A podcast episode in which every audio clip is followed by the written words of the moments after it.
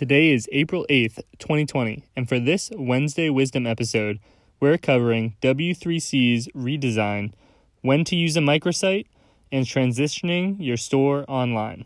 Let's dive in. W3C, or the World Wide Web Consortium, is the main international standards organization for the Internet. Today, they announced that they would be starting the process of a much needed website redesign. W3C will be using Studio 24 to work on the redesign and will be keeping as much of the process in the public eye as possible. Creative.onl published a post this week detailing when it makes sense to use a microsite.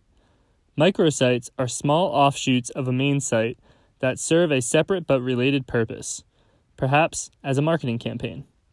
However, it does not always make sense to create one, such as when you consider the SEO effect of using a separate domain name.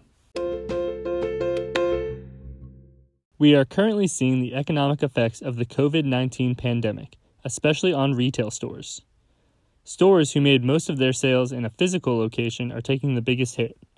In response, Shopify released an extensive blog post today regarding tips to convert your store to an online shop. Want to know more? Head to fewdaily.com for more of today's topics and other front end web content. If you like what you heard, be sure to rate, review, and subscribe on your platform of choice.